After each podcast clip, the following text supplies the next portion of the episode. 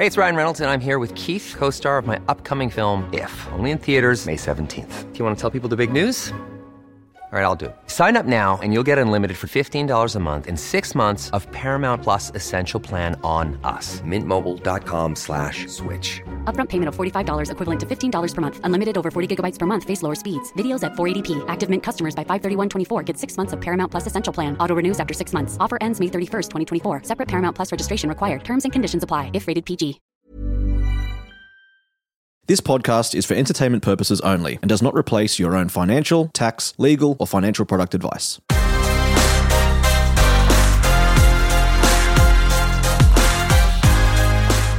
Hey everyone, Glen James here. Welcome to my Millennial Money Express. Hello if you're watching us on the Glen James YouTube channel. I'm going to give you my take on the 2020 budget that should have been uh, handed down in May, but due to COVID, it was pushed back. And look, I think it was the most leaked budget in all of budget history. I don't think there were any major surprises.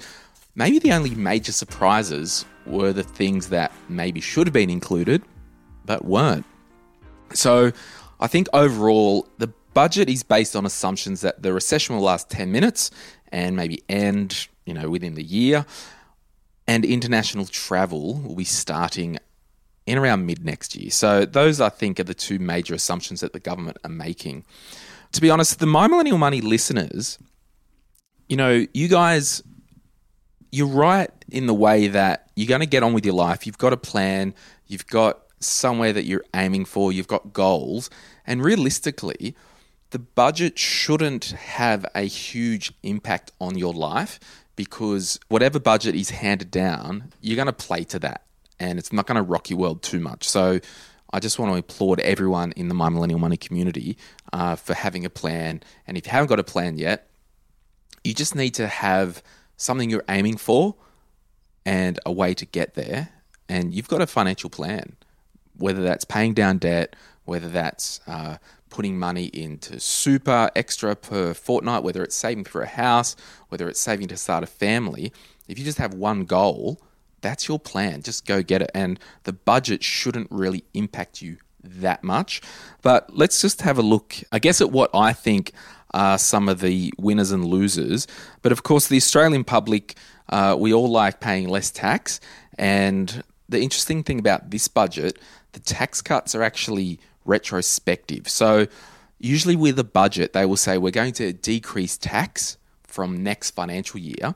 Now, what they're doing is they're adjusting the tax rates and they're going to backdate it to the 1st of July of this year. So that basically means as soon as this budget gets passed and it receives royal assent, which basically means it's approved by the Senate and the Queen has stamped it, I don't think she stamps that much anymore, uh, and it's put into law, there will be an adjustment probably the week after in your pay slip. So you will have an instant feeling. You might also get a little bit back from tax because you, you would have paid too much from 1st of July till now. But let's just have a look at some spot figures. Over the full financial year, if you're earning $40,000, there will be $1,060 in tax savings. Uh, I'll skip up to 80k, uh, $2,160. If you're earning 100k, it's about $2,400. If you're earning 140k, it's about $2,500. And the list goes on. Basically, the maximum you can save is $2,565. So if you were earning 200k, that's how much you would save. So they're the instant wins for people that are paying tax. The other instant wins uh, for those who aren't earning an income, who are on Centrelink, or you're on family tax benefit or a pension or whatever that is, you'll get an extra 250 bucks probably just after Christmas, and you'll get another $250 early next year. What else have we got here? I think the absolute winners are the concrete factories. There was billions and billions and billions. It's like Trump when he did that thing on YouTube. You got to look it up. Trump saying billions billions and billions and billions and billions of money put toward infrastructure. So the rationale behind that is buy a bloody concrete factory, buy bloody concrete shares. You know, there's a lot going on and they want to stimulate jobs. And the weird thing is, you know, why can't they do this crap normally? Because it's so political that we have to have the budget, you know, in order to make us look good. But there's a crisis. Now we're going to really invest in the infrastructure of the nation. So I think it's great that there's going to be billions of dollars spent on infrastructure. In fact, $14 billion in new and accelerated infrastructure projects, $2 billion in road safety upgrades, $2 billion for water dams, weirs, pipelines, $2 billion uh, in there for loans for farmers. So they're kind of the big billion things. The interesting thing is, I thought was a bit of a win was the ban on basically our rubbish that gets exported overseas. So it's our rubbish, and we've got to recycle that now uh, in Australia. So there's $250 million in recycling infrastructure. But yeah, the, the wholesale stuff for the budget is infrastructure, getting people out there working, building, and getting this little island connected with more concrete roads and rail and pipelines. The other interesting thing that I thought was an interesting thing small businesses and business in general can now basically buy an asset of any value and instantly write that off. So I think they said about 95% or 99% of businesses can buy an asset and instantly write that off. Now, what that means is if you had an $80,000 piece of equipment, you couldn't put that in your profit and loss statement as an expense and basically claim it on tax. You'd have to claim the depreciation. So, depreciation is basically if that $80,000 worth of equipment in the next year is only worth $70,000, that depreciation of $10,000 is the expense that you would claim. Okay. But what they're saying is any equipment, any value, you can buy in your business and instantly claim that on tax. So that's one big thing for businesses. Backdating losses. So if you have a loss this financial year or next financial year, you can actually take that loss and offset it against gains in the previous couple of years. Uh, so the other thing for apprentices, uh, the government want to get young people out there earning. So basically, if you're a younger person, the government will put up to $200 a week in the employer's pocket, and that's called the Job Maker Program, and that tapers down to $100. There's a bit of a win for focusing on the gender pay gap. The government's throwing $240 million uh, for women in work, uh, which it's kind of, you know, this and the environment stuff. There's $233 million put towards national parks, $67 million uh, in ocean health. So when we look at that and the 250 million of recycling infrastructure stuff and the 250 million of uh, women in work, it's pretty much not even a billion dollars. So with the environment stuff and the women stuff, compared to the you know 14 billion dollars of infrastructure spending and you know throwing a billion dollars of job training stuff, the environment and the women it's basically pretty token, I think. Uh, but hey, that's they they really want to grease the cogs of the economy with jobs.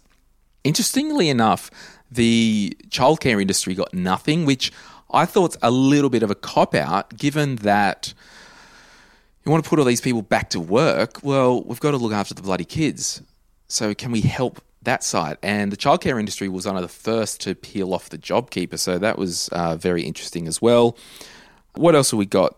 In total, there will be a trillion dollars worth of government debt, which is very, very savage. So I guess the losers are childcare, the environment. Uh, they've they've tweaked some numbers with the refugee intake to probably just move some money around. So if you're an immigrant or refugee, you probably considered a loser in this budget, and the money thrown towards the gender pay gap isn't a huge amount.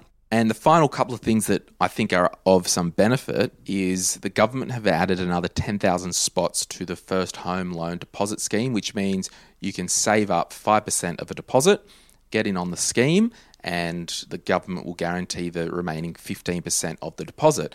Now, interestingly enough, it's only for new properties. So if you're living in the middle of a capital city, it's probably not much use. But if you're living, you know, within an hour of a capital city or an hour and a half, that could be really uh, beneficial to you. And then the other thing as well, super. This one's wild. So there wasn't much on super. Frydenberg basically had to dig up an announcement in the Royal Commission with stapling uh, a super fund to each person, which I think is such an amazing thing. So basically, you would staple one of your super funds to your uh, tax file number, which means if you change jobs, the super fund just follows you, and the employer can't just open you a new super fund when you get a new job. Uh, so I think that was the main announcement where the stapling was in the Royal Commission. They want to do a website called Your Super, which is a one stop shop that you can compare your super funds, which it's just so wild, and I can't see how it's practically going to work. And I'll give you an example. They're probably going to just use the APRA heat maps, and the APRA heat maps basically say what are the top performing funds. And just because one fund was a top performer, that could have a balanced fund of 80%. The one that it outperformed might have a balanced fund of 70% worth of growth. So, yes, we know that a higher allocation to growth will probably perform higher. So, I don't know how they're going to work that one out. And also, they're going to punish super funds. Uh, if you've got a couple of years of bad performance, you'll basically be blacklisted and get thrown out. So that's a game changer for super. I don't know how they're going to do that because what if you had your own pre mixed options within your super fund and it was an outperforming pool of options that you've chosen, but the super fund got shut down because their default options sucked, does that mean you've got to now move your super? So, again, none, we haven't seen a lot of detail on this. Uh, so, watch this space in terms of super. But again, I just want to really push home that the budget should not have a huge impact on your life unless you let it. I don't want you to be of the mindset that the government has to solve all my problems. You've got your own plan. You've got your own goals. You've got your own budget. You've got your own money management system. You've got your own income. You've got to go out there and run that to the best that you can do, whatever the budget said. Okay, what if there was a different government in power? What if there was a different budget? It should not fundamentally change what you're waking up to this morning. So, thanks so much for listening.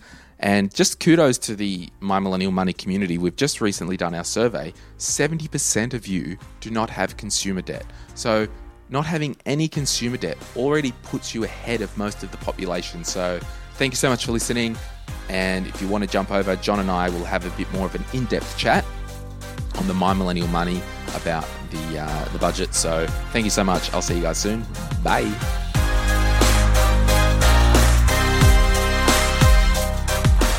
We acknowledge the Darkin Young people, traditional custodians of the land on which our studio sits, and pay respect to their elders, past and present. We extend that respect to Aboriginal and Torres Strait Islander peoples who may listen to our podcast. This podcast is for education and entertainment purposes. Any advice is general financial advice only, which does not take into account your objectives, financial situation, or needs. Because of that, you should consider if the advice is appropriate to you and your needs before acting on the information. If you do choose to buy a financial product, read the product disclosure statement and obtain appropriate financial advice tailored to your needs. Essimo Interactive Proprietary Limited, the publisher of the podcast, is an authorized representative of Money Sherpa Proprietary Limited, which holds financial services license 451289.